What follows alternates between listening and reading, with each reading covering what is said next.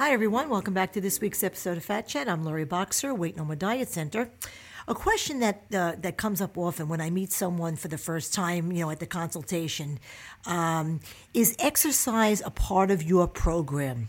Or, and this is more common, do I have to exercise on this program? and obviously, uh, you know, the person is absolutely dreading how I'm going to answer because, you know, these folks don't exercise and they don't want to exercise. Now, first, as a reminder, I'm not a fitness pro.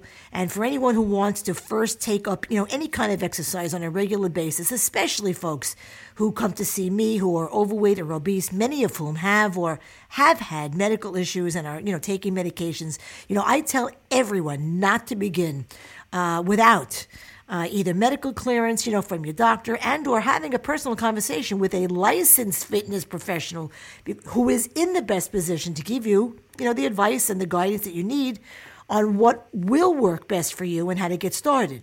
Now, with that out of the way, and as I've said many times before, you know, one thing that never changes is that you cannot out exercise a bad diet. I mean, you just can't, it ain't going to happen.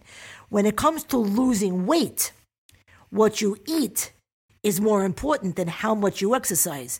For most people, exercise, you know, is a is a minor player in weight loss. The fact is that it's it's a lot easier uh, to cut out, you know, 600 calories by skipping a Starbucks muffin uh, than it is to, you know, burn it by, you know, running for an hour and a an hour or more. And what's more, people tend to, you know, use exercise as an excuse to let themselves eat more.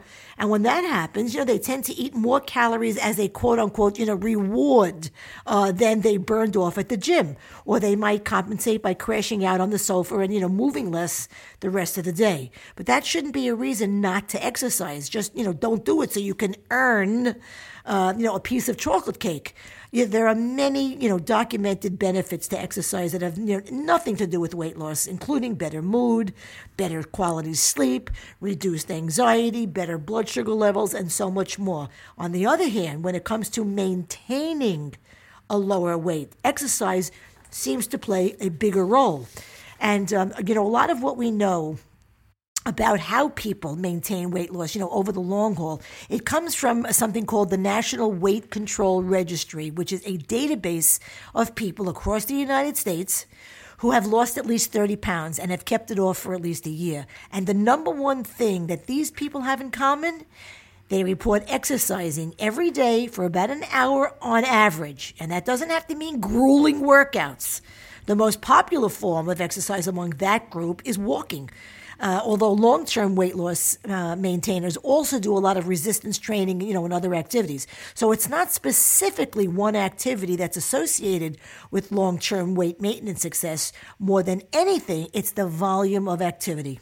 And that's my fat chat for the week. Please visit loriboxer.com to read blogs, listen to podcasts, get info about programs, services, and fees, answers to FAQs, and follow me on my social sites.